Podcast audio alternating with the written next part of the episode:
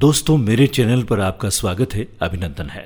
अष्ट विनायक यात्रा के हम अंतिम पड़ाव पर पहुंच गए हैं, यानी कि आठवें मंदिर रंजनगांव के श्री महागणपति के द्वार पर। ओझर से ये सत्तानवे किलोमीटर की दूरी पर स्थित है।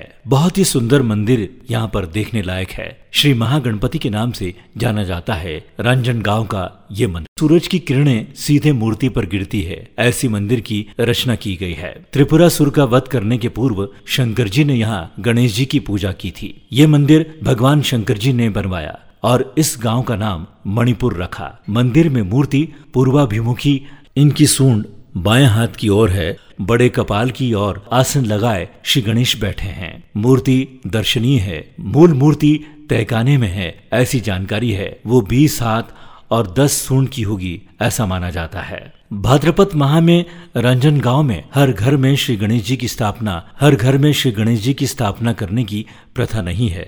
सभी लोग मंदिर के श्री गणेश जी की पूजा करते हैं। रंजनगांव से मुरगांव उनहत्तर किलोमीटर है। श्री महागणपति के दर्शन करने के पश्चात मुरगांव के मयूरेश्वर जी के दर्शन करने पर ही अष्ट विनायक की यात्रा पूरी मानी जाती है और इस यात्रा का फल भी प्राप्त होता है। आप भी सपरिवार श्री विनायक के इन आठ मंदिरों के दर्शन करें, अपनी मनोकामना पूर्ण करें और श्री गणेश जी का आशीर्वाद प्राप्त करें। इसी कामना से इन आठ मंदिरों का वीडियो बनाने का एक छोटा सा प्रयास किया गया है। धन्यवाद। जय श्री अष्ट विनायक।